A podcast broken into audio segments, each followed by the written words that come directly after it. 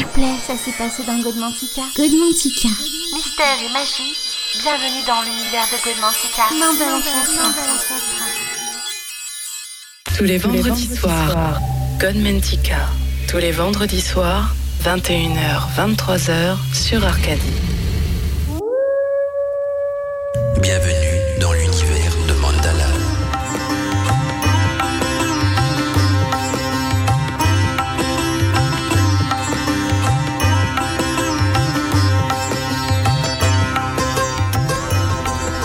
bien, bien le bonsoir mes amis d'Arcadie et surtout content de vous retrouver donc dans Côte Mantica. On est ensemble jusqu'à 23h et on va aujourd'hui euh, parler encore de choses mystérieuses en rapport avec euh, l'occultisme, en rapport aussi avec le côté initiatique et ésotérique et surtout euh, aussi avec un petit soupçon de paranormal parce que le thème de l'émission d'aujourd'hui sera consacré donc aux crânes de cristal. Alors les crânes de cristal, c'est quoi? Bien, ce sont des objets ayant donc l'apparence d'un crâne humain qu'on a retrouvé un petit peu partout dans les quatre coins du monde. Donc le premier euh, a d'ailleurs été trouvé dans la région du Pérou. Et ces crânes euh, définissent tout un circuit initiatique, c'est-à-dire que quand on les réunit ensemble, une grande révélation doit être donnée donc aux humains. D'ailleurs, je pense que même Indiana Jones en a tiré un, des épisodes de la série basé donc sur cette connaissance des crânes de cristal. Mais nous, on va l'analyser d'une manière peut-être moins hollywoodienne et plus ésotérique parce qu'on va jeter un petit coup d'œil à ce niveau-là dans le cadre donc de l'univers des sorciers et des sorcières. Alors on me dit qu'il y a des petits problèmes techniques euh, du côté de l'application. On m'a pas dit quelle application, donc j'ai reçu un message pour dire voilà bonsoir, il m'est impossible d'ouvrir l'application pour écouter l'émission ce soir. J'ai tout installé et remis. Alors euh, un petit appel aux auditeurs, si vous, vous m'écoutez donc sur vos applications pour téléphone portable, je sais pas de quelle application il s'agit, mais dites-moi si tout va bien, rassurez-moi. Donc si vous nous écoutez sur téléphone portable, hein, faites-moi un petit coucou par mail à l'adresse suivante, c'est contact euh, radioarcadie.net, donc euh, contact radioarcadie.net et n'hésitez pas à me dire si tout est OK. Donc euh, au niveau des applications portables, et s'il y a un problème technique, ben, spécifiez-moi laquelle, si c'est donc l'application Android, l'application pour iPhone ou, ou, même BlackBerry ou, autre quoi. Ben voilà, donc nous on va discuter donc de, de mystère d'ésotérisme et j'espère que vous allez nous écrire nombreux pour me poser des questions ou même pour partager des témoignages. Et donc je vous rappelle l'adresse mail de Radio Arcadie, c'est contact radioarcadie.net, donc une adresse qu'on qu'on grave dans son écran d'ordinateur, qu'on grave sur sa table, qu'on écrit sur sa main, on la retient dans son cœur, c'est contact donc radioarcadie.net, contact radioarcadie.net. Alors la ligne téléphonique elle n'est pas branchée, mais si maintenant quelqu'un d'entre vous a envie d'intervenir sur l'antenne avec des témoignages ou avec des questions, vous m'envoyez un petit mail je peux l'ouvrir, un GK appuie sur un petit interrupteur. Et voilà c'est enclenché. Je l'ouvre pas spécifiquement dans Côte Mantica parce que je me dis c'est pas dit qu'elle va sonner. Donc euh, c'est de la gestion technique en plus, donc j'essaye de, euh, de rester le, plus basique au niveau technique, pour ça, ça limite le nombre d'erreurs techniques aussi, on n'est pas infaillible de ce côté-là. Mais voilà, si vous avez donc envie de témoigner sur l'antenne ou envie de, de venir intervenir dans l'émission pour euh, donner des choses intéressantes par rapport justement au thème d'aujourd'hui qui sera le mystère des crânes de cristal, eh bien je peux très bien ouvrir la ligne hein, ou vous-même vous rappelez donc le numéro de téléphone d'Arcadie par, par boîte mail si vous le demandez. Mais sinon d'office je ne vais pas l'ouvrir parce que voilà on a, on a quand même euh, deux heures déjà de, de sujets à partager ensemble. Et donc tout va bien de ce côté-là. Eh bien, on va peut-être, quant à nous, donc petit à petit, entrer dans le thème du sujet et commencer par euh, l'histoire des crânes de cristal, parce que je suis sûr et certain que parmi vous, auditeurs, auditrices, il y a des, des personnes déjà euh, très intéressées par le milieu de l'ésotérisme, du mystère et de l'étrange, et qui en ont déjà entendu parler, peut-être même lu de nombreux ouvrages sur le sujet. Et puis, il y en a peut-être d'autres, peut-être plus novices aussi, qui vont découvrir donc euh, le thème des crânes de cristal en, en se demandant, tiens, de quoi est-ce que Mandala va nous parler ce soir. Eh bien, il faut savoir qu'il y a une légende maya qui est attachée donc à ces crânes de cristal, et lorsque les 13 crânes seront réunis, nous dit la légende, eh bien, ils révéleront le secret de la vie.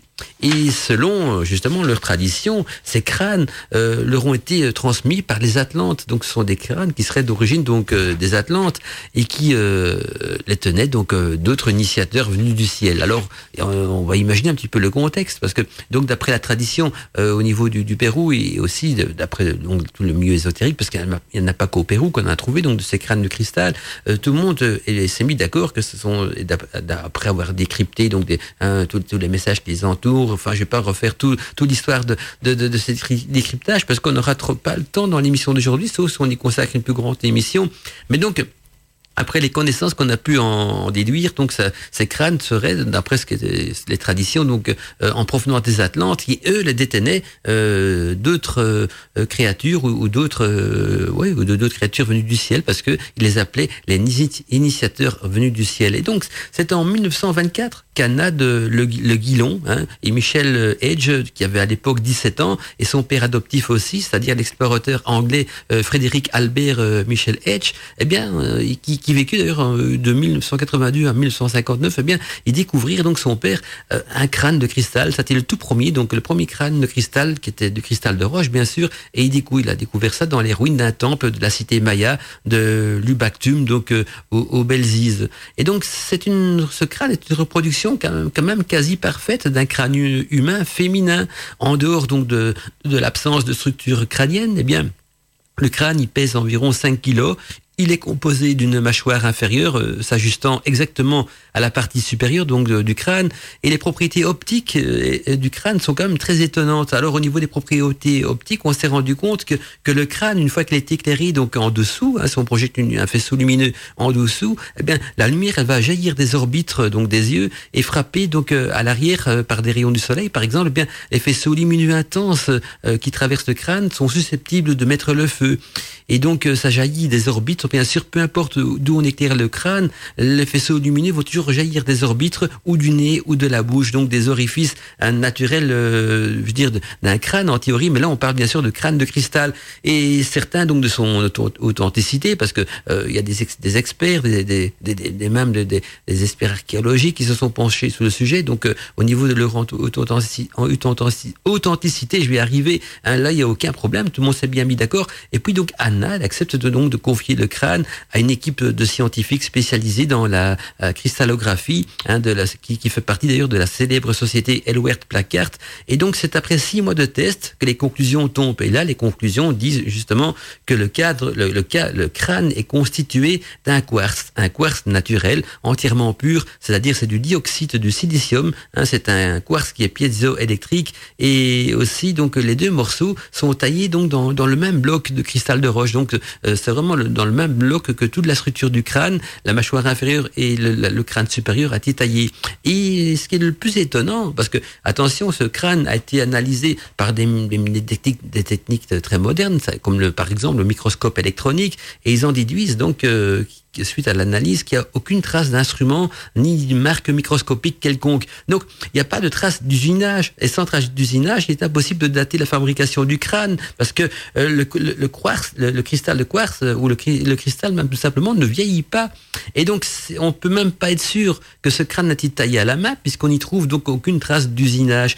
Et avec une technologie moderne, par exemple, hein, c'est-à-dire avec une technologie moderne à base de diamants, eh bien, on, a fait notre calcul. Euh, euh, et il faudrait pratiquement un an de travail, un an de travail pour obtenir donc l'aspect extérieur du crâne avec des traces donc d'usinage bien sûr parce que si on le fait nous-mêmes à la main avec euh, du matériel moderne on aura des traces d'usinage qui est ce que le crâne qu'on a trouvé donc au Pérou euh, n'avait pas. Et quant aux effets prismatiques leur, bien leur reproductivité donc est encore plus difficile à obtenir parce que en taillant donc ce, ce, cristal à la main pour obtenir une ressemblance de crâne également on n'a pas l'effet d'optique et magique que je viens de vous citer. Et donc là on rentre bien sûr en plein mystère et voilà pourquoi donc souvent de mes thèmes hein, c'est le mystère de et quelque chose parce que on va, euh, quant à nous, donc rentrer dans l'univers du mystère. C'est ça aussi le but de Godmantica. En tout cas, euh, ce qu'on peut être sûr, certain, c'est que les scientifiques disent que la fabrication manuelle de ce crâne aurait requis 300 années de labeur en continu. Donc, imaginez que si on veut obtenir ce, travail, ce résultat, avec les techniques d'époque, hein, c'est-à-dire une fabrication manuelle, eh bien, il aura fallu plus de 300 années de labeur en continu. Et donc, je vous rappelle, c'est un crâne qui a été trouvé, le tout premier crâne, en tout cas de la série, parce que vous allez voir qu'il y en a d'autres a été euh, trouvé par euh, Anna Le Guillon, Michel Edge et son père. Donc c'est la famille qui a pas trouver ces crânes. Et puis c'est par après, donc on a commencé non seulement à en parler un petit peu partout, mais aussi euh, à écrire donc toute une littérature autour de ces crânes de cristal, une littérature qui vaut quand même la, peine d'être explorée pour tous les amateurs de mystère et surtout donc de mystère initiatique. Alors j'ai déjà des petits euh, euh, messages qui me viennent donc ce soir. donc au niveau de, je vais voir aussi s'il n'y a pas de, de, retour pour l'application qui déconne. bonsoir Mandala, encore un plaisir d'entendre aujourd'hui donc dans, dans dans ta belle émission Cotmantica. Alors pour le sujet des crânes de cristal, nous dit donc c'est Joss du Québec. Hein, donc pour le sujet des crânes de cristal, je crois qu'il faut au départ donc comprendre que la matière n'est qu'une illusion et que tout est vibration. Et à partir de là, nous dit-il, il est plus aisé donc de comprendre comment les crânes peuvent euh, emmagasiner donc et transmettre des infos. Et à ce sujet, nous dit-il donc j'ai lu que des chercheurs ont réussi à synchroniser deux cristals et après les avoir donc séparés euh, sur des très grandes distances, par exemple, eh bien ils arrivaient donc à les faire communiquer ensemble. Et comme l'article que j'ai lu donc ne date pas de hier et qu'on n'a pas entendu parler depuis, hein, donc de cette expérience qui vient de relater, c'est probablement parce que les gouvernements se sont emparés donc des recherches et qui, étaient en cours. Et donc il dit que c'est un fabuleux moyen de communication sans risque de piratage, lol, hein, un petit côté humoristique. Pour ce qui est du mystère de leur origine, nous dit-il, donc je crois que la forme de certains crânes euh, dévoile donc que leurs créateurs sont des extraterrestres qui ont compris donc depuis euh, belle lurette que tout est énergie dans l'univers et que la matière donc n'est qu'une illusion euh, et que cela donc leur a permis de développer donc euh, des technologies des technologies ayant un lien direct avec l'énergie. Ben c'est étonnant ce que tu me dis parce que les alchimistes également ils vont donc certifier que dans l'univers tout est énergie et au fait que la matière n'est que de l'énergie euh, concentrée euh, amalgamée ensemble et pour former donc la matière. Et puis euh, je termine donc le message donc de Jos du Québec, euh, de José du Québec plutôt. Or ouf, je me rends compte que j'ai écrit un bien long texte, mais pas de problème, avec en plus donc un clavier qui euh, a décidé donc de se coincer, en anglais. Désolé pour les accents manquants. Je vous souhaite une très belle soirée et que la grande déesse soit généreuse avec vous. Merci José du Québec pour ce partage et ce témoignage. Alors je vois aussi que au niveau technique, on me dit que c'est sur l'application iPhone qui a des problèmes, donc on a dû démarrer plusieurs fois, mais maintenant ça fonctionne bien. Il faut essayer trois, quatre fois. Alors euh, oui, bah, ce qui est possible aussi, là, on, c'est une petite parenthèse technique, c'est que on émet donc en haute définition en 128K que parfois donc certains modèles d'iPhone très anciens ils ont du mal à bifurquer donc sur la haute définition mais euh, voilà on finit par y arriver. Je crois qu'il faut juste faire un, une réactualisation euh, d'écran ou, un reset comme on dit et ça doit fonctionner parce que voilà c'est comme ça que la plupart des, personnes arrivent euh, voilà on me dit que ça fonctionne bien tout fonctionne bien je suis heureuse de suivre ce soir. Gros bisous à mon meilleur ami vivant. Ben voilà donc euh, ça fait vraiment plaisir de vous lire. Vous êtes euh, tous sympathiques. N'hésitez pas. Donc, si vous avez des messages à m'envoyer, des questions par rapport au sujet de l'émission de ce soir, qui je vous rappelle donc est le mystère des crânes de cristal, on va essayer nous, quant à nous, dans ces deux heures d'émission qui sont quand même relativement courtes, essayer comme d'avancer le plus loin possible. Mais entre ça, il y aura bien sûr des passages de musique parce que euh, c'est le principe même d'Arcadie, un maximum de musique. Et entre les musiques, bien sûr, ce sera aussi l'occasion d'enclencher donc le,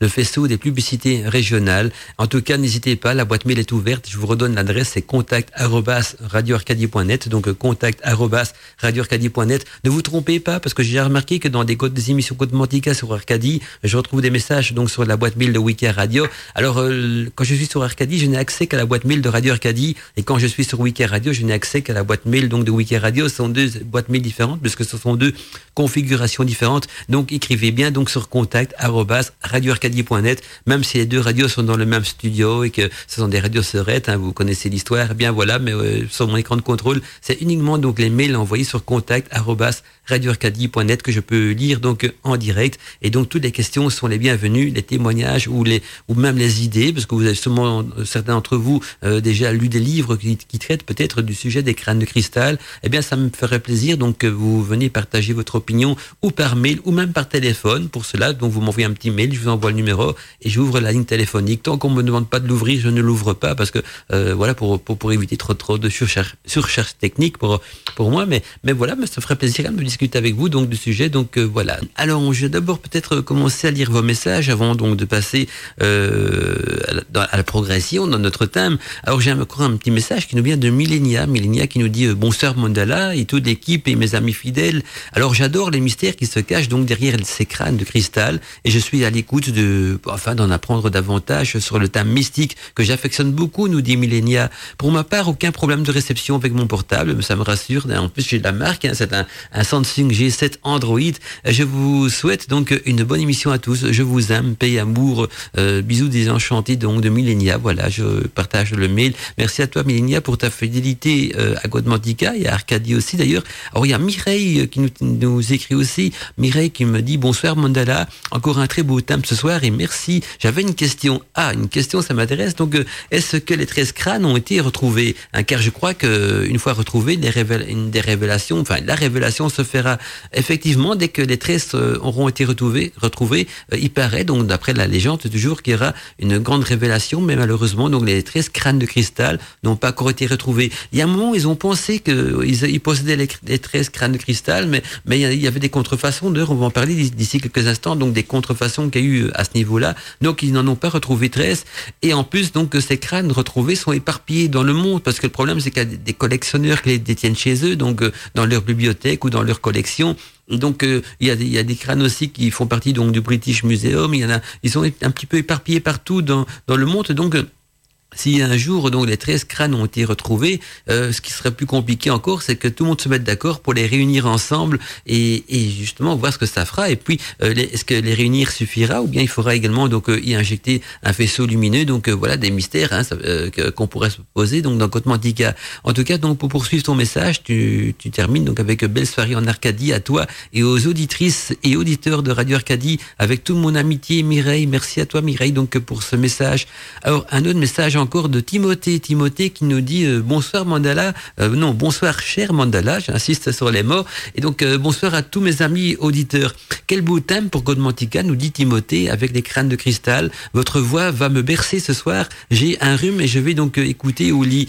Bien, c'est bien de nous écouter sur la couette et, donc bien au chaud dans la chambre, pourquoi pas. Et donc pour poursuivre le message de Timothée, je, me, je ne connais pas bien donc ce thème et, et j'espère donc en apprendre beaucoup beaucoup beaucoup plus. Voilà, je, je, rajoute le plus parce que il y avait trois petits points. Et chez moi, donc, j'ai plusieurs cristaux de quartz laser, nous dit-elle. Euh, Pensez-vous donc que cet autre mystère soit proche de celui des crânes?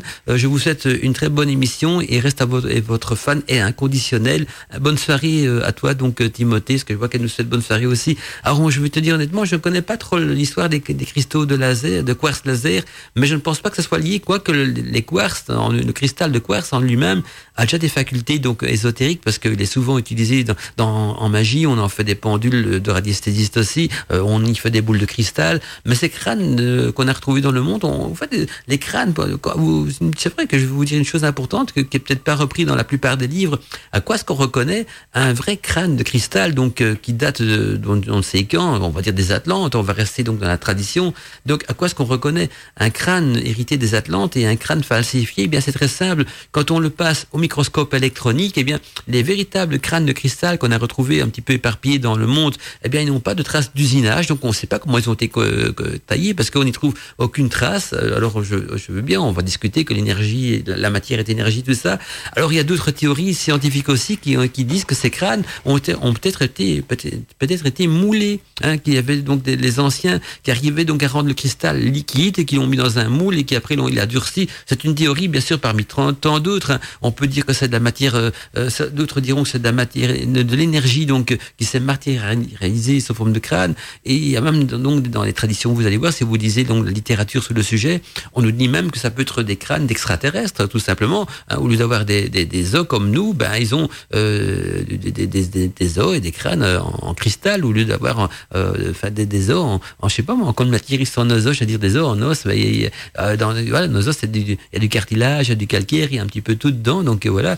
Alors je poursuis donc les les messages. Il y a Mireille qui nous dit aussi euh, Je reviens vers toi. Donc, je trouve cette musique de Damien Dubois, 5 Odine, vraiment ma magique. Elle est trop belle. Mais merci euh, à toi, Mireille. Ça fait partie donc de l'ambiance musicale et magique d'Arcadie. Et donc, merci pour ton charme musical. Il est très beau. Et aussi, bonne journée euh, quand il n'y a pas d'émission. Ah, c'est vrai que la musique de ce soir, je les ai bien sûr euh, choisies en conséquence du thème de l'émission. Et donc, vous allez vous verser dans la magie. Alors, je vous rappelle un petit truc. À part ceux qui, qui ont un gros rhume et qui nous écoutent sous la couette, pense à notre ami Timothée, mais sinon, donc l'ambiance de Gotmantica, c'est ça. Hein. ce soir, vous mettez votre bougie, un petit lumière tamisée, la bougie sur le coin de la table, une baguette d'encens pour se mettre dans les effluves de Gotmantica aussi. On diminue la lumière et on remonte donc le volume de son casque, de son ordinateur. Hein, tout dépend si vous nous écoutez sur une application pour téléphone portable, donc sur votre téléphone portable, ou bien sur des radios Wi-Fi ou des ordinateurs, on met son volume à fond et on rentre dans la magie de Godmantica.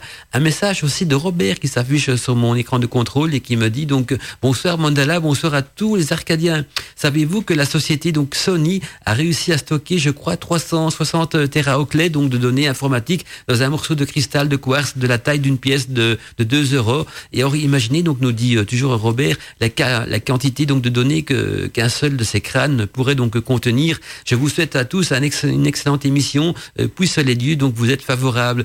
Eh j'étais au courant de, de, ce, de ce fameux stockage que Sony euh, avait réussi à, réaliser. Mais attention pour le lire, il faut une structure euh, électronique assez spécifique aussi. Mais j'en avais parlé donc euh, dans, parce que dans la vie professionnelle, je suis enseignant, donc j'en avais déjà parlé à des élèves. Et c'est vrai que c'est énorme. Hein. Attention, 360 Tera, c'est énorme. Et c'est vrai que le cristal euh, est un, moyen donc de stockage beaucoup plus puissant que tout ce qu'on connaît. Et donc on pense, enfin certains scientifiques pensent que les crânes de cristal, ce sont des masses de connaissances qui attendent qu'à être décryptées et que la clé de décryptage sera justement euh, enclenchée le jour où les 13 crânes originaux et, et véritables seront réunis entre eux. Alors, euh, Milléniac qui fait un petit message, euh, plusieurs personnes affirment qu'après avoir passé donc quelques temps en présence des crânes, euh, elles ont ressenti une forte énergie et même connu des guérisons de leurs maux. Tout à fait exact, Milléniac, sont des faits qui sont également relatés donc dans plusieurs témoignages et également donc dans des livres et même dans des séries documentaires. Et vu dans des documentaires, on en parle également donc d'étranges guérisons qu'ont subi certaines personnes quand ils étaient mis près de ces crânes ou même en les touchant. Et aussi donc beaucoup de médiums ou des gens qui sont très, très sensibles ressentent donc une puissante énergie euh, qui émane donc de ces crânes. Patricia également qui nous fait un petit coucou ce soir et qui me dit euh, bonsoir Mandala, je suis heureuse d'être enfin à l'écoute de Gotmantica avec un petit peu de retard, mais après une grosse journée de travail, encore une émission qui m'intéresse beaucoup aussi. Gros bisous à tous mes amis euh, d'Arcadie et gros bisous à toi, merci, bisous à toi aussi Patricia. Alors je poursuis les messages, tant qu'il y en a, j'y vais, parce que moi ça me fait plaisir. Et puis même en lisant vos messages, on reste dans le thème de l'émission et c'est ça qui est merveilleux. Alors, un petit coucou de Carcassonne, Marjorie de Carcassonne qui me dit bonsoir Mandala, contente de ce thème ce soir euh, et curieuse d'en apprendre davantage. Par contre, pour moi, l'application coupe à certains moments. Pendant une à deux secondes, j'ai un téléphone Samsung. Belle soirée et bonne émission à tous et à toutes. Gros bisous, Marjorie de Carcassonne. Alors, euh, ben, si vous avez parfois des problèmes avec l'application, là je passe en mode technique, hein, mais je vais vous dire un petit truc très simple. Quand les applications, pour n'importe quelle application pour téléphone portable, pas rien que celle de Radio Arcadie, bien sûr, euh, elle déconne. Le, principe, c'est ça. Vous, télé, vous, supprimez la vieille version. Donc, vous, vous supprimez la vieille version, vous redémarrez votre téléphone de portable dès que l'ancienne version a été supprimée et vous la retéléchargez donc en nouveau et en euh, retéléchargeant donc l'application, vous allez automatiquement y installer donc la toute nouvelle euh, version et donc en théorie le problème est réglé. Donc voilà, c'est un problème d'application. Retenez mon petit truc, le truc du mandala. On supprime l'application, on redémarre son téléphone portable et on retélécharge l'application et le tour est joué. Et, c'est pour toutes les applications. Une application qui déconne, vous faites ça, et eh bien c'est reparti. Allez, on termine avec un dernier message et puis on poursuit dans le thème de l'émission. C'est Magali qui nous dit euh, Mon cher Mandala, mon chat Anna écoute la radio Arcadie, posée à côté de moi, elle est bercée par ta voix, c'est impressionnant. Ah ben, tu sais que Magali, les, chats sont très sensibles à la musique euh, relaxante, mais aussi à la musique envoûtante et ésotérique. C'est le cas d'ailleurs d'Arcadie. Moi, j'avais un chat que quand je mettais donc de la musique classique ou de la musique telle qu'on écoute sur Arcadie, de la musique celtique ou de la musique week-end ou de la musique de méditation euh, comme celle de Damien Dubois, bien mon chat se couchait en sphinx sur le, dessus du divan. Il était zen. Euh, on, aurait dit vraiment un sphinx dans la position qu'il prenait. Et je me rendais compte aussi que mon chat était sensible à la musique de là de dire que sensible à, la voix de, enfin, de, Mandala, ça je ne sais pas, il faudrait poser la, question au, chat. Allez, on poursuit donc dans le thème des crânes de cristal, on, on est toujours au niveau de l'historique, bien sûr, et donc on est à la, recherche et sur les, traces d'une histoire bien mystérieuse, hein, une histoire mystérieuse qui entoure donc des crânes de cristal de provenance donc au départ de sud-américaine, donc c'est provenance sud-américaine ça vient du Pérou, mais il n'y a pas qu'au Pérou qu'on en a trouvé, hein, je, vous, je serai un spécifique, on n'en a pas trouvé qu'au Pérou, même si les premiers viennent de là. Et donc ces crânes dateraient donc de la période euh, panique, nous dit-on. Hein. En tout cas, c'est ce qu'on nous dit à ce niveau-là, euh, euh, au niveau des historiens. Et donc, les artefacts ont, ont, fait leur apparition donc environ à la fin du 21e siècle hein, sur le, les marchés européens. Et parmi donc les amateurs d'antiquité et d'archéologie, on, on a, ces crânes furent rapidement donc entourés de beaucoup de spéculations. Ce sont donc des sculptures de pierre représentant, je vous rappelle, des crânes humains. Mais un certain nombre d'entre eux sont bien sûr en pur cristal de quartz, mais beaucoup aussi sont faits de minéraux que l'on trouve donc euh, en abondance sur Terre. Donc il y a des vrais, il y a des faux, il y a des falsifications. Alors c'est comme dans tout. J'en ai parlé encore dans, dans les, les, cornes de licorne, il y a des falsifications. Dans les mandragores aussi, fossilisés et momifiés, il y a eu des vrais comme des faux, comme au niveau des dragons aussi. Et ça, c'est peut-être dans la nature des êtres humains, quand il y a quelque chose d'extraordinaire qu'on trouve, hein, pour se faire du business, on va faire des copies, des faux, mais évidemment, euh, les copies, on les repère assez facile, facilement. Et donc, il y a quand même beaucoup de, de, de crânes qu'on y retrouvé euh, un petit peu partout et même dans les marchés. Hein, on en a trouvé donc dans, dans, dans certains marchés style brocante, d'art ancien, des antiquités, quoi que ce soit. Et donc un grand nombre de ces crânes seraient bien sûr faux. Quelques-uns des crânes sont considérés bien sûr comme authentiques dans le milieu scientifique, mais je sais même pas si on arrive à six crânes authentiques sur les 13 qu'il y a à trouver. Donc euh, je pense que dans tout ce qu'on a trouvé, il y en a six qui sont authentiques, euh, mais je suis pas sûr du chiffre. Je dis six, ça peut être plus ou moins, mais tout le reste donc ce sont des falsifications. Et donc ces crânes de cristal qu'auraient possédé donc les peuples de l'Amérique du Sud dateraient de plus de, écoutez bien, de 5000 ans. 5000 ans selon les légendes donc mayas. Et ce qui est surprenant dans tout cela, c'est qu'il est techniquement impossible que de tels crânes d'une si grande perfection aient été façonnés par des tribus donc de, cette époque. Parce que même avec le matériel moderne, on, a, on aurait déjà du mal, par les tribus de cette époque, si ça aurait été fait à la main, je vous rappelle, ça aurait dû mettre plus de 300 ans, euh, ce qui est un, ce qui est quand même un travail euh, exagéré, 300 ans pour un crâne. Imaginez qu'il faut plusieurs générations de personnes qui vont tailler le crâne et pendant qu'elles elles font ça, elles savent pas travailler donc euh, à la vie de tous les jours, euh, au fonctionnement de la société euh, Maya par exemple et tout ça. Donc c'est un grand mystère qui entoure ces crânes. On, est bien d'accord. Et, donc pour revenir à ce que j'étais en train de dire, donc ils sont taillés d'une si grande euh, ils sont taillés d'une si grande perfection que qu'ils aient été façonnés et c'est impossible que ces tribus auraient pu arriver à faire cela avec leurs mains puisqu'on n'y trouve pas de traces d'usinage. Et donc ces derniers ne possédaient pas bien sûr les outils et la technologie nécessaire pour la confection d'un tel artefact et un outil de travail leur aurait donc demandé euh, plusieurs centaines d'années euh, de labeur intensif comme je vous expliquais tout à l'heure. Et donc les traces d'usinage étant donc complètement absentes de ces crânes hein, en tout cas de des, crânes authentiques, un tel niveau de finition est impossible, même avec des outils du 21e siècle ou de notre, avec des outils de notre siècle, ce serait encore impossible à réaliser hein, et ça prendrait du, un temps fou. Et donc plusieurs crânes découverts ont été taillés donc euh, sans tenir compte de l'axe naturel du cristal. Et les, sculpteurs donc de cristal modernes prennent toujours en compte donc l'axe de l'orientation de la symétrie moléculaire du cristal, car euh, si par contre ils le taillent à contre-grain, euh, pour employer un jargon donc de ce milieu-là, à contre-grain, ben ce, cristal se brise. Le cristal se brise systématiquement. Donc il faut vraiment euh, avoir une technique bien spécifique pour pas euh, casser le, cristal. Et ceci même donc si le laser ou autres métaux ultramodernes de découpage sont utilisés. Donc voilà c'est un des premiers grands mystères de l'émission ce soir, c'est comment des, peuples de l'époque des Mayas, des Incas, des, des, peuples qui ont vécu il y a plus de 5000 ans, euh, ont pu arriver à un tel résultat, alors qu'avec des techniques modernes, on aurait encore du mal à le faire. Et alors, euh, pourquoi est-ce que ces crânes ne possèdent pas de traces d'usinage? Alors, je sais bien qu'il y a eu beaucoup de messages parmi vous, avec déjà des, soupçons de théorie. Chacun se fait son, sa propre opinion dedans. Moi, j'essaye de rester neutre, parce que euh, toutes les opinions sont bonnes à ce niveau-là. Mais vous voyez qu'on rentre quand même dans un mystère... Euh, très révélateur et surtout initiatique parce que apparemment ces crânes ont une révélation à faire euh, aux humains. Et là, je reviens un petit peu euh, à ce que euh, des auditeurs m'ont dit tout à l'heure. Si mes souvenirs sont bons, c'était Robert qui parlait donc de Sony qui avait réussi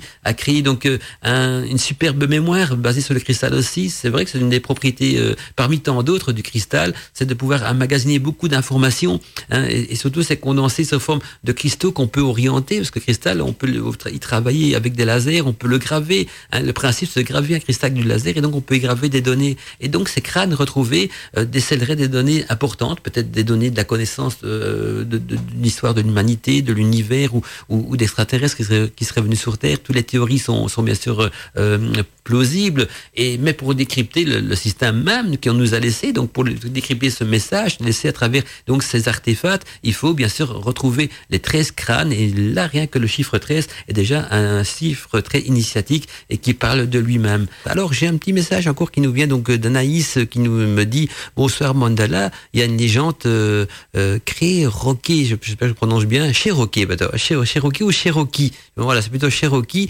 La connais-tu? Mais non, je la connais pas. C'est une euh, en relation avec les crânes de cristal, mais bien sûr, tu peux la, partager donc sur euh, l'antenne de Radio Arcadie.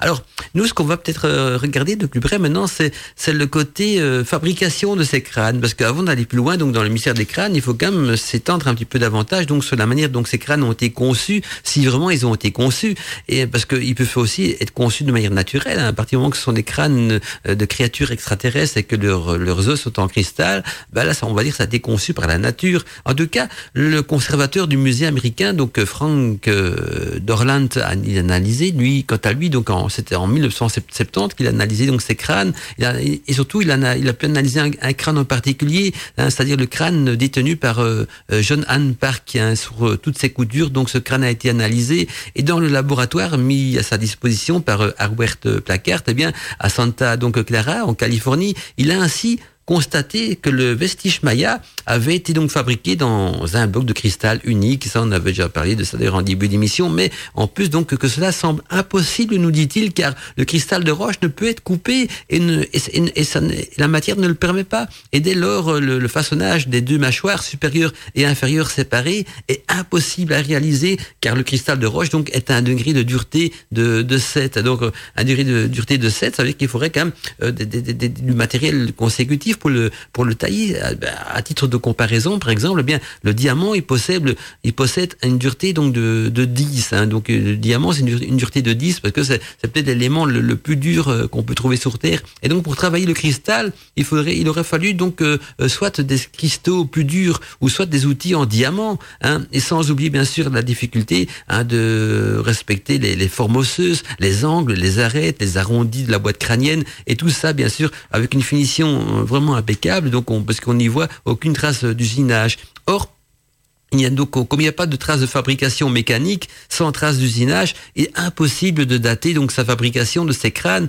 parce que le cristal, euh, comme le diamant d'ailleurs, ça ne vieillit pas. Hein, et on ne sait pas analyser un cristal au carbone 14, comme on ferait par exemple avec des momies ou avec d'autres d'autres matières, parce que c'est un métal, enfin c'est une, ouais, en fait c'est pas un métal, c'est une matière plutôt qui ne vieillit pas, comme le diamant par exemple aussi. Et pour finir donc, ce bloc de cristal de roche ne devait même pas exister, car il a été façonné euh, contre le grain et donc à l'encontre de la structure cristalline naturelle du cristal même, et donc une, déviation même infinie hein, par, euh, par rapport donc à la structure du cristal euh, ben, euh, tel qu'on a pu le tailler et tel qu'on a pu le constater. Eh bien une simple déviation, eh bien le cristal se brise directement. Donc imaginez tout le travail serait perdu. Ajoutons que la structure interne donc de l'objet n'a pu être découverte que par agrandissement et sur la lumière polarisée. Donc avant ça, on n'a même pas su se rendre compte de la structure interne du, de l'objet parce que c'est par une lumière polarisée et en agrandissant donc des, clichés et des, scanners qu'on a pu vraiment euh, voir un petit peu ce qui s'y passe à l'intérieur.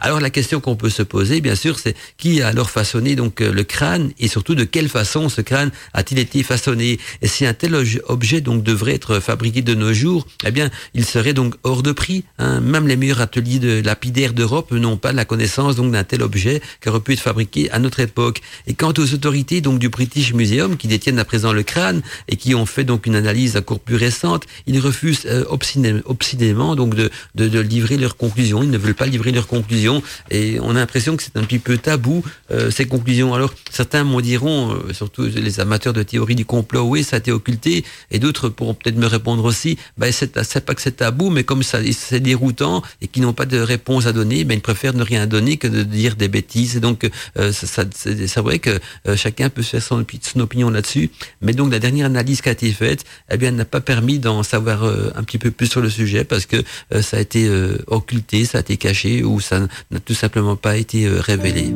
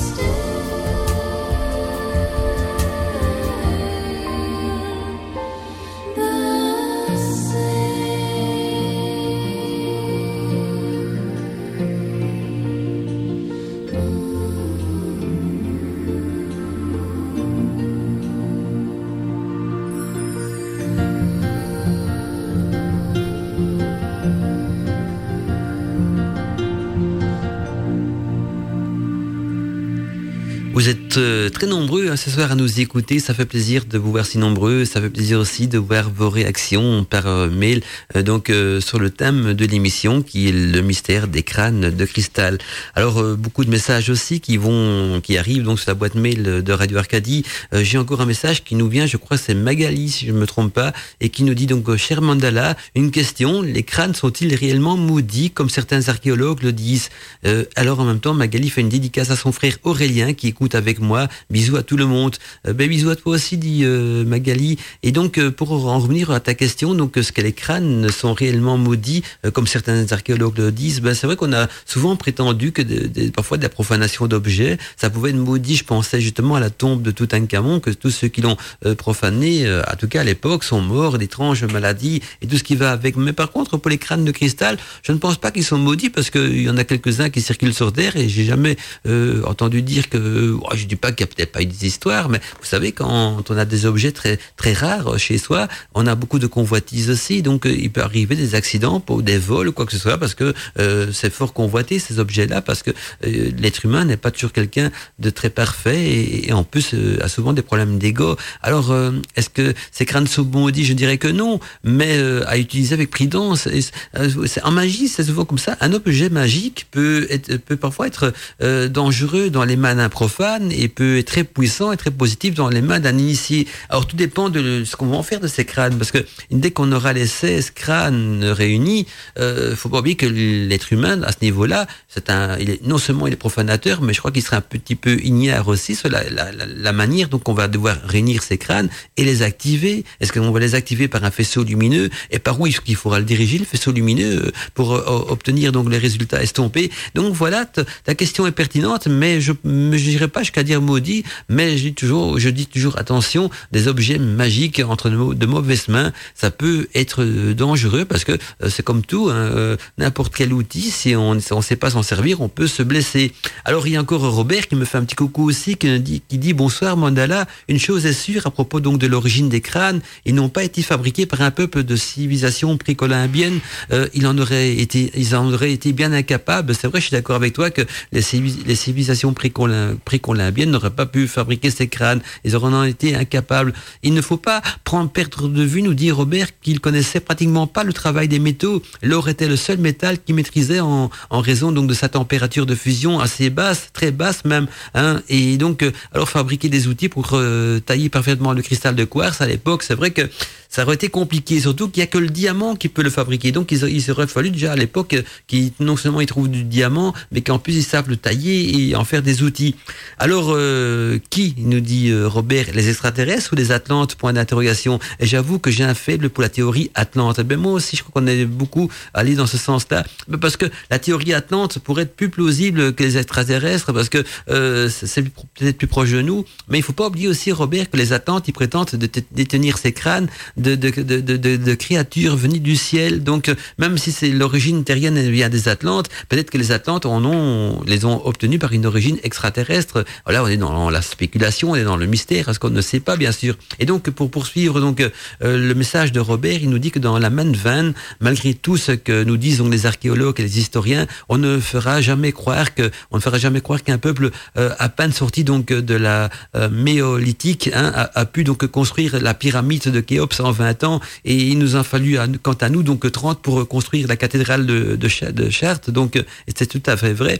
Et, et, ça a été donc la cathédrale la plus rapidement construite de, donc de tout le lot. Et j'ai le sentiment qu'il existe une ancienne civilisation très brillante et que parfois euh, on, on en retrouve donc des traces sur Terre.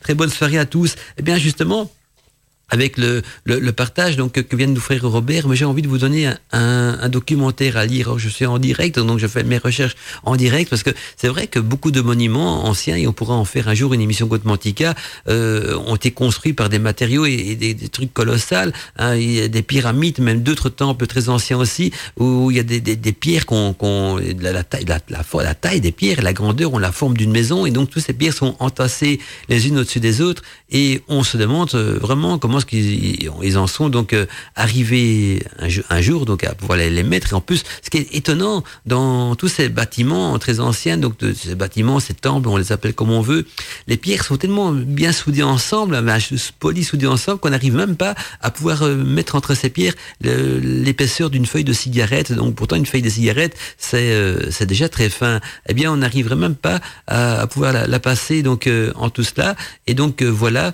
déjà aussi un mystère pas évident à résoudre. Alors j'essaie d'entrer. Je crois que le, documentaire que j'ai envie de vous, parler, ça s'appelle Les bâtisseurs de l'ancien monde. Je suis en train de rechercher donc des infos euh, sur ma page parce que j'avais reçu des infos intéressantes. C'est un tout nouveau documentaire. Hein. Ils en ont parlé un petit peu récemment à gauche à droite sur internet.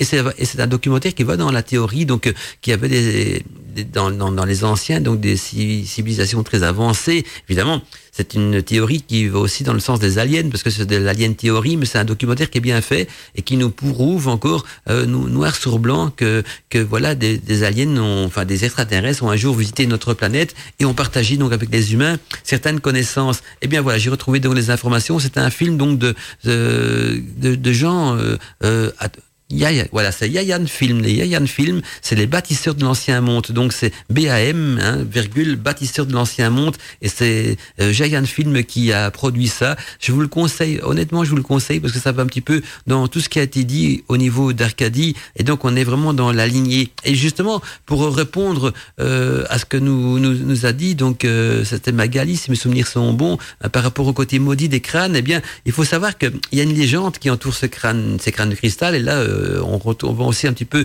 dans, dans, la théorie de, de Robert. Hein. Donc la légende qui entoure les crânes de cristal nous dit ceci. Les crânes de cristal sont entourés donc d'une très persistante histoire, euh, selon la légende indienne bien sûr, et cette histoire nous dit qu'il existerait 13 différents crânes. Donc il y a 13 différents crânes, hein, et ces derniers possédèrent donc euh, d'importantes informations sur les origines de l'humanité et sur le dessin et, son destin à l'humanité aussi, et aussi sur la plupart des mystères qui entourent la vie donc dans l'univers. Donc je, je, répète ce que j'avais dit au début, hein, l'histoire, la légende indienne nous dit qu'il en existerait 13 des, des crânes. Alors on ne sait pas si c'est vrai ou pas, parce qu'on les a pas retrouvés, ces 13, on en a retrouvé que, que 5 ou 6. Et donc, D'après ces légendes, ces crânes, hein, ces 13 crânes euh, possédèrent donc d'importantes informations sur les origines de l'humanité, sur son destin et sur la plupart des mystères entourant donc la vie euh, dans l'univers. Et toujours selon la, légende maya, ce sont les, les Itzza, donc euh, I-T-Z-A-S, hein, donc Itzza, c'est les hommes donc venus de l'Atlantide, donc on reste bien dans cette lignée-là, hein, qui auraient donc apporté les crânes avec eux. Il est intéressant d'ailleurs de, à noter que les peuples atlantes a toujours fait partie hein, des légendes et des croyances transmises par les Mayas,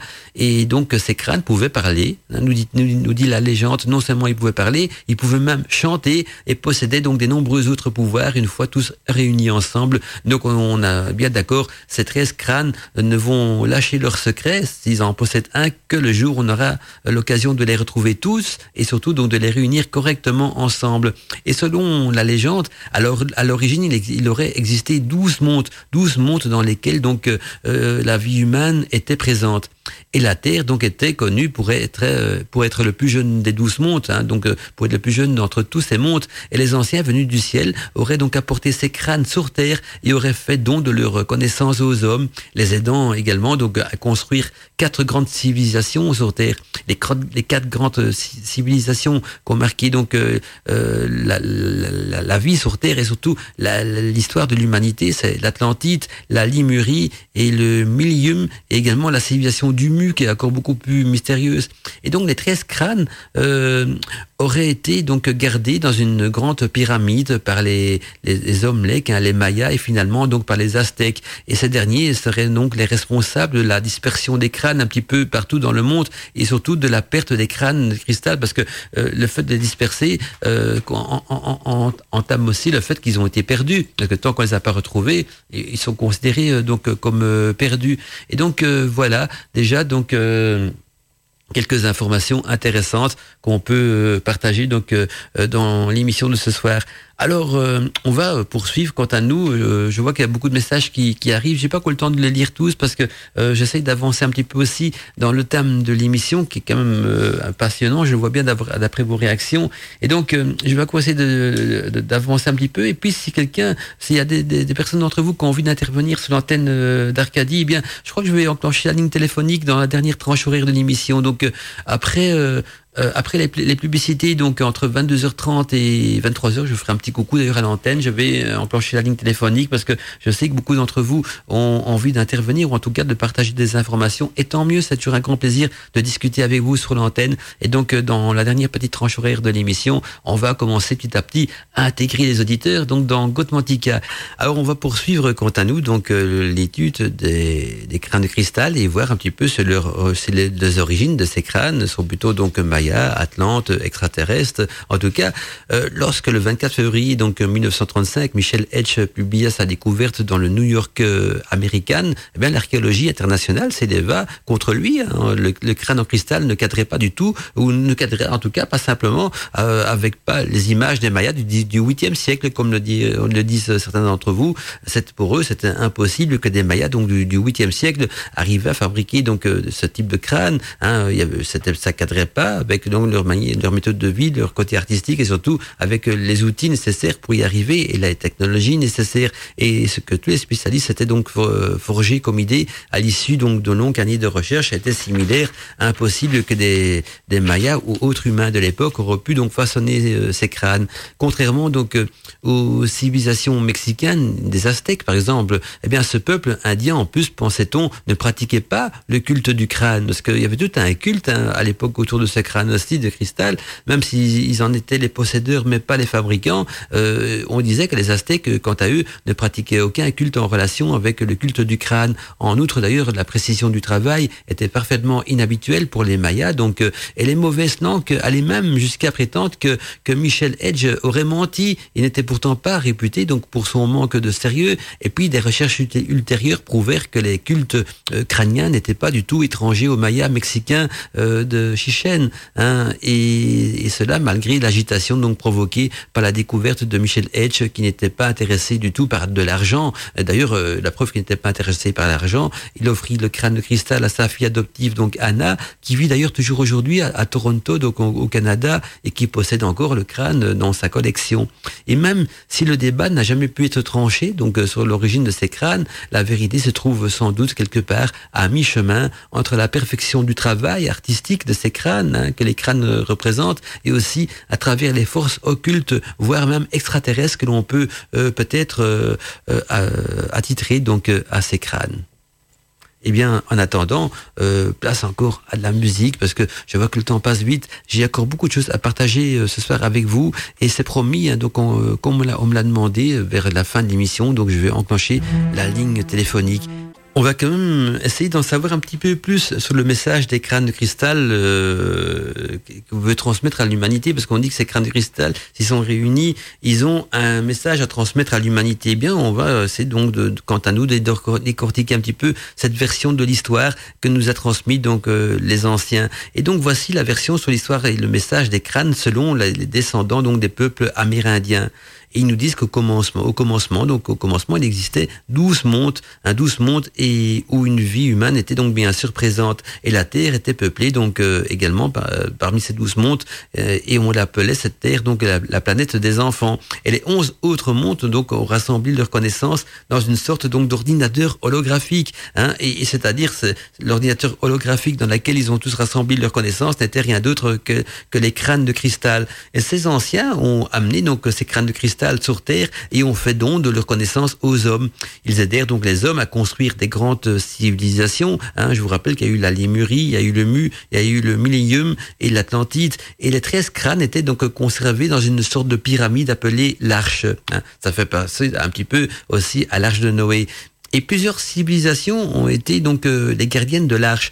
Et les Olmecs, par exemple, puis les Mayas, et enfin les Aztèques. Et ces derniers en auraient donc euh, fait un mauvais usage hein, donc de ces crânes de cristal. Et suite à, cela, les crânes furent dispersés par des êtres euh, donc faisant partie donc des prêtres aztèques. Hein, et après donc ceci, après la conquête espagnole, parce que je vous rappelle que, que les, les Aztèques furent tous massacrés par les conquistadors. Donc à l'époque des Espagnols, quand ils ont commencé à conquérir donc, ces nouveaux continents. Et c'est à ce moment-là que les crânes fussent dispersés dans les quatre coins du monde. Ils devaient donc rester séparés car leur pouvoir collectif était quand même trop puissant pour être utilisé donc avec sagesse par l'homme et surtout par l'humanité. Et le message des crânes est tout à fait d'actualité parce que les Mayas utilisaient donc les cristaux dans leur statue et en plus dans un petit temple, il a été découvert il a été découvert une sorte de piédestal, un piédestal constitué d'une substance brillante ressemblant, euh, ressemblant un petit peu à du verre.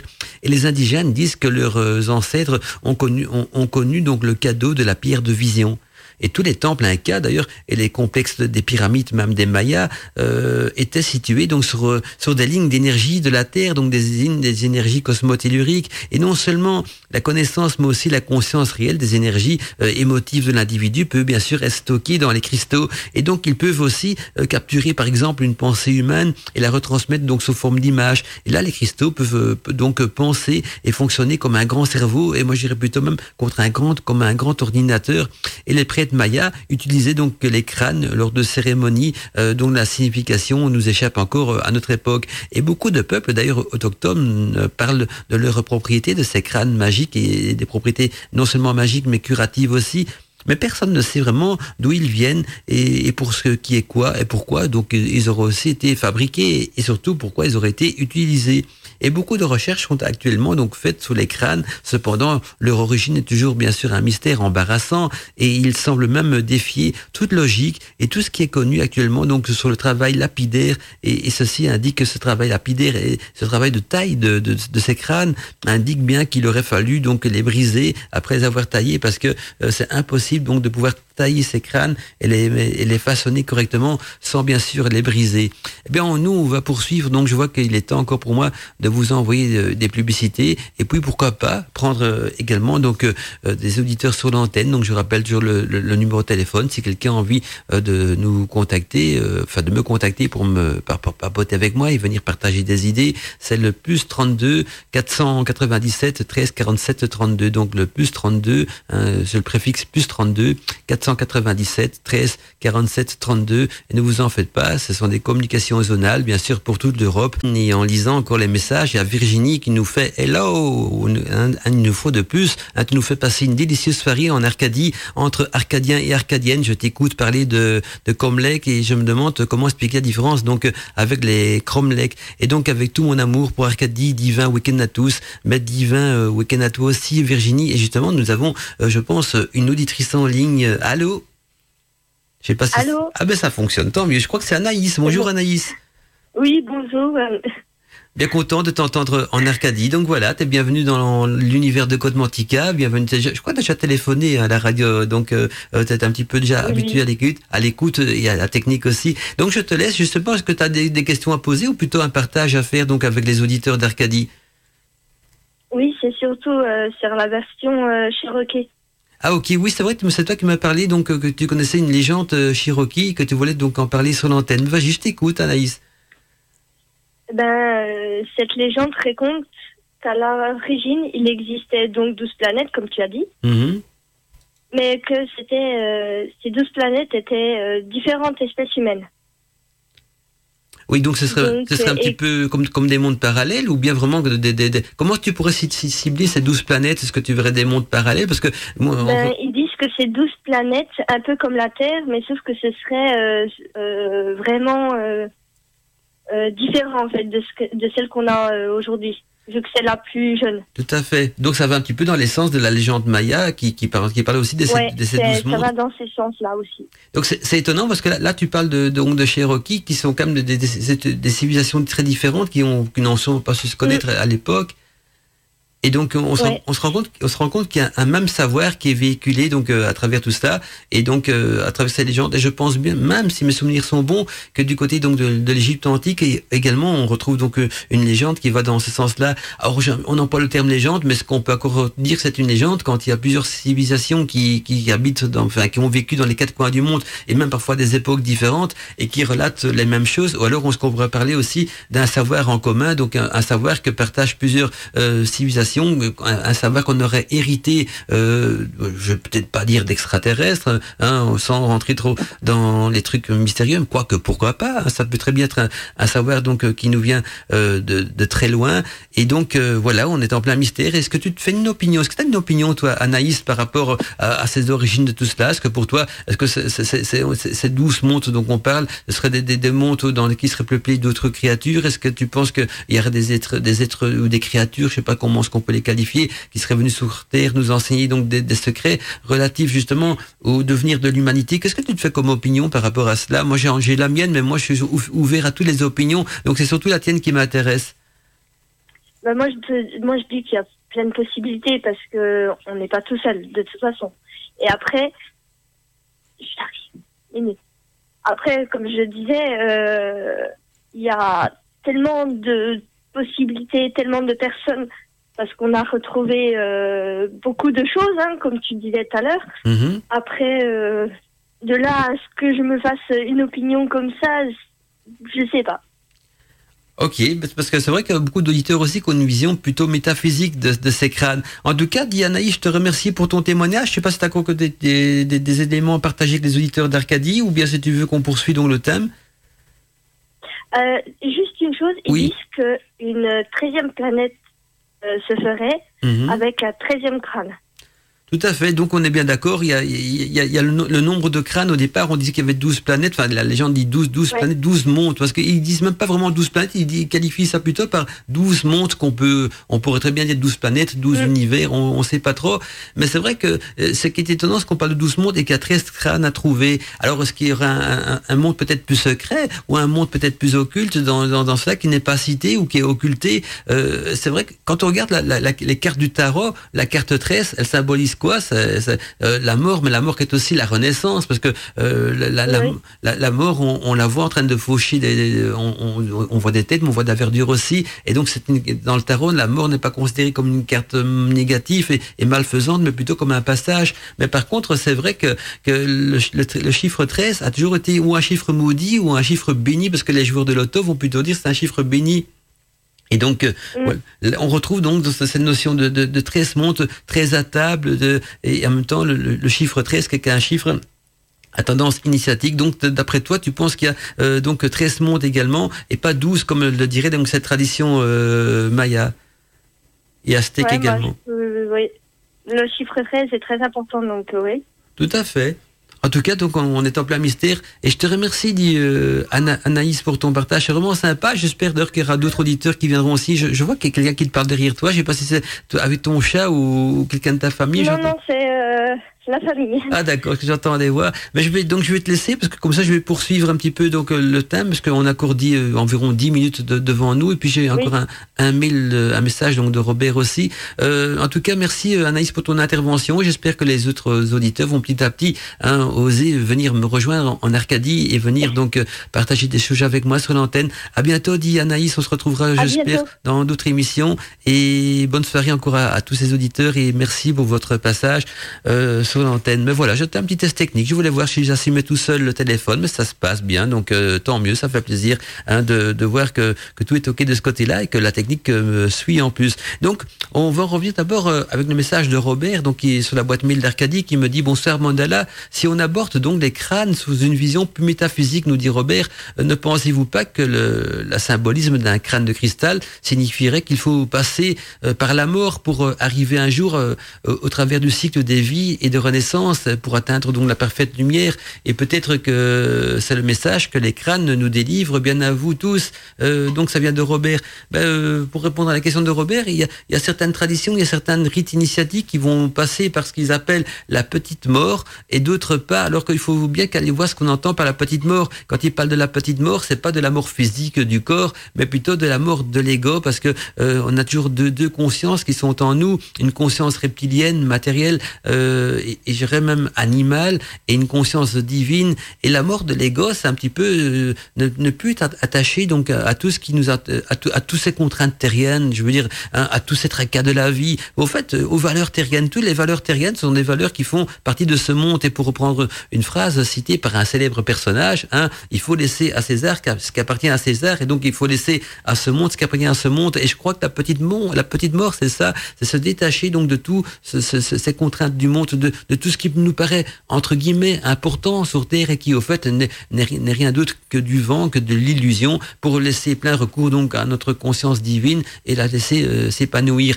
Ça, c'est déjà une théorie. On est bien sûr dans les théories, donc ça, c'est déjà euh, un circuit initiatique. Et puis, il y a d'autres peuples qui, vont dire qu'il faut passer par l'illumination pour euh, arriver donc euh, à cette connaissance précise. Donc là, on a, plutôt un effet de, de transe, de transe qui va fusionner donc nos deux consciences ensemble, donc les fusionner et, donc permettre à notre âme de redominer le tout et, et que notre conscience animale, qui était aussi représentée par le dieu Seth à l'époque donc de l'Égypte antique, cette conscience que, et par le démon peut-être aussi dans d'autres traditions, cette conscience démoniaque parce qu'elle est animale, hein, elle n'a rien de divin. Eh bien, une fois qu'elle est sous la dominance de notre âme, elle est domptée et donc on peut, on, comme on dit, on peut vivre avec au lieu de la rejeter il faut l'apprivoiser et vivre avec. Et donc, tout ça sont des chemins métaphysiques, mais maintenant, euh, voilà, il y a, comme, dirait le proverbe, tous les chemins mènent à la montagne, et il en existe d'autres voies aussi, hein, je ne vais pas les citer tous, mais il y a la voie alchimique, il y a la voie aussi de, de, la sagesse et de la sapience, il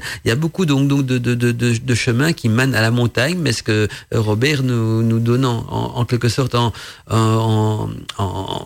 symbolisme, parce qu'il en parle déjà un petit peu au niveau du crâne de cristal, hein, qu'il faut passer par la mort. Je dirais, bah oui, la petite mort de l'ego, pourquoi pas Parce qu'on en parle souvent d'ailleurs euh, dans les, rites initiatiques de magie aussi. En tout cas, les crânes de cristal euh, ont, ont, déclenché quand même une étrange aptitude vis-à-vis -vis de tous ceux qui les ont étudiés. Et j'ai envie de partager avec vous, en tout cas, l'étrange aptitude qu'a eu le fameux British Museum, qui a eu l'occasion d'avoir ces crânes entre les mains et de pouvoir les étudier, donc surtout les, les, coutures et surtout les angles.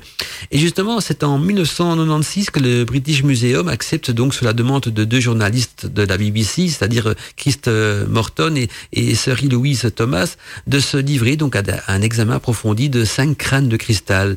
Hein, il y avait le crâne baptisé donc le, le chat Nara, Hein, de Nick euh, Nocerino. Il y avait aussi le crâne du British Museum et or il y avait celui aussi donc à la croix reliquaire qui est très connu d'ailleurs aussi et appartenant donc à Norma Redo. Et puis il y avait encore le crâne baptisé Max qui appartient donc à Johan Park parce que tous ces crânes ont, ont bien sûr reçu des noms, on les a baptisés. Et or il y avait celui donc de, de Shimtoya de Institut. Et après donc des minutieux examens, ben les résultats de l'analyse tombent et, et justement, euh, premièrement, le crâne du British Museum est un faux. Il date du, il est daté d'environ du 19e siècle et, et, et en plus il on sait dire qu'il est un faux parce que il comporte donc des traces de meule et grâce aux traces de meule on a pu le dater ce crâne et donc on l'a daté hein, aux environs donc du 19e siècle. Après il y a le crâne de euh, Simcho Nian, hein, donc euh, du Nian Institution, qui est post-colombien et donc euh, également faux, hein, car également donc on a décelé des traces de meule et donc on a pu le, dater. Et puis aussi les dents du crâne à la croix reliquaire qui ont été retouchées, hein, retouchées euh, par un trou percé donc euh, par les Espagnols pour y introduire la croix, la croix qui a donné le nom d'ailleurs au crâne du crâne à la croix reliquaire. Il a cependant bien été fait à la main et a dû donc être taillé quelques quelques temps avant, bien sûr, qu'on y mettre la croix dedans, ou peut-être même peu après la conquête espagnole, et là, le rapport s'arrête là. Et puis, on demande alors le résultat, et là, ça devient plus intéressant. On demande le résultat de l'analyse donc pour les deux derniers crânes, c'est-à-dire le crâne Max, le crâne Shah Nara. Mais là, les scientifiques donc du British Museum refusent obstinément donc de se prononcer. Non comment, nous disent-ils, hein, et répondent-ils donc à ceux qui essayent donc de les interroger. Quant au porte-parole donc du British Museum, il déclare j'ai peur que nous ne soyons pas en mesure, donc nous dit-il, de faire de commentaires sur les deux autres crânes. Hein, l'équipe a reçu donc pour consigne de ne pas faire de commentaires parce que justement ces crânes étaient réels, étaient des vrais et on n'y a pas retrouvé donc de traces de façonnage.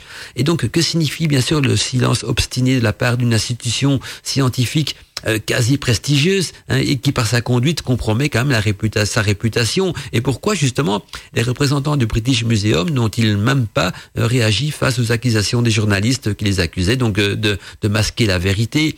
Et quel type de découverte ont-ils bien pu faire donc pour être ainsi contraints donc de, de, de, s'emmurer dans le plus profond des silences? Certains interprètent ce silence de façon un peu mystérieuse hein, parce qu'ils disent un silence, ils appellent ça un silence déroutant, car nous avons là sur euh, un nouvel exemple de la démission, donc la démission des scientifiques devant un objet de l'impossible. Et ça arrive souvent hein, dans tous ces objets de l'impossible qu'on a découvert dans le passé, comme des horloges astronomiques qui datent pratiquement de l'époque de la préhistoire, hein, des cristaux euh, sifflants, des batteries euh, dans les pyramides, on a retrouvé des, des, des, batteries qui fonctionnaient encore. Je parle même pas des lampes perpétuelles, tout ça. Donc tous ces objets de, de l'impossible qui ont été découverts, eh bien déroutent le milieu scientifique et les rendent muets à ce côté, de ce côté-là. Et je peux les comprendre aussi. Hein, ils préfèrent ne rien dire que de, se ridiculiser à dire des choses qui pourraient être complètement farfelues ou à côté de, donc de leurs idées, puisque eux-mêmes sont, sont, sont, sont, lâchés avec tout ça. Quoi. Et puis d'autres pensent que les scientifiques auraient fait donc des découvertes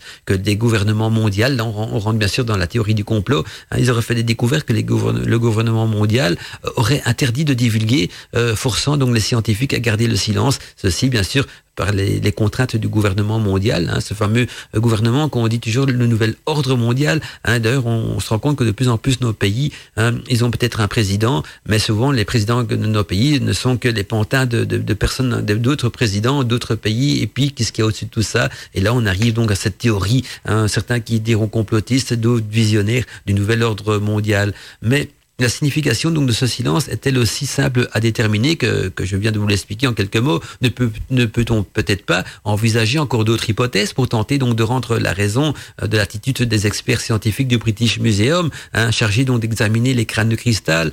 Mais là, je vous laisse à vous d'en juger par vous-même parce que chacun est libre de se faire sa propre opinion là-dessus. On est bien sûr donc euh, dans la théorie du mystère, on est en Arcadie et, et donc euh, voilà, on c'est ce qu'on appelle donc euh, la, la, la, magie de, de Godmantica. Euh, il y, a, y a encore beaucoup de trucs à vous dire hein, sur les crânes. Je je vois que l'émission arrive déjà à sa fin, malheureusement bien sûr. Et euh, voilà, je voulais quand même vous parler encore des news. On a on a des news par rapport aux crânes de cristal parce que ce que je vous explique de là, c'est toute l'histoire des crânes de cristal. Alors bien sûr, il y a des news des news récentes qui datent de 2013. On a encore le temps, oui, on a le temps, il est que 56, donc euh, on a encore quelques minutes devant nous. J'ai déjà préparé le générique de fin sur euh, euh le logiciel de diffusion, comme ça, tout est OK. Hein, je vais pas chercher après par après, voilà, c'est en, direct. Hein, bah, vous êtes, on est en Arcadie, c'est ce qui est normal. Alors voilà, je regarde le générique de Godmantica et hop, on l'envoie déjà sur la platine de diffusion et c'est parti. OK. Et donc, j'en reviens aux dernières découvertes, donc les dernières news sur les crânes de cristal qui datent d'environ de 2013, donc, c'est pas très loin. Et donc en 2013, malgré donc la découverte de nombreux contrefaçons de ces crânes, hein, euh, à ce jour seulement, je vous rappelle, donc euh, j'en avais parlé en début d'émission, ici je les chiffre, euh, donc sept crânes authentiques. Hein, il y a sept, à ce jour sept crânes authentiques euh, sur les 13 qui ont déjà été dé, trouvés, découverts. Donc sept authentiques, tous les restes sont des faux. On avait bien sûr des 13 crânes, tout le monde était content, il dit chouette, on a les 13, mais si on en les faux, les, usurpations, tout ça, il en reste que sept authentiques, hein, et dispersés bien sûr de, en cours chez les collectionneurs dans le monde. Et, donc le fameux crâne maître, hein, il y a le crâne maître, le tout premier qui a été découvert, ce qui fait actuellement donc qu'il est toujours impossible de pouvoir réunir les 13 crânes de cristal. Et toujours d'après des rumeurs, un des 13 crânes de cristal serait donc caché en France, même donc euh, chez nos, amis français, il serait caché en France, dans la région de l'Hôte. Hein, et, donc dans une des grottes de cette cellule célèbre montagne sacrée, donc le pic de Bugarach. Ça, c'est une petite news pour nos amis d'Arcadie, parce que je sais bien que euh, beaucoup de nos amis français nous écoutent ce soir. Et donc, d'après cette rumeur, un des 13 crânes de cristal serait caché donc en France, dans l'autre, hein, dans sa fameuse, dans cette fameuse montagne du pic de Bugarach, dans une des grottes, un, de mes endroits fétiches. Je vous le vous le cache pas, hein, où je passe souvent mes vacances et même parfois une partie de l'année, hein, quand je suis pas ici à Bruxelles, je suis dans l'autre. Donc voilà, j'ai deux résidences, il y a l'autre et à Bruxelles.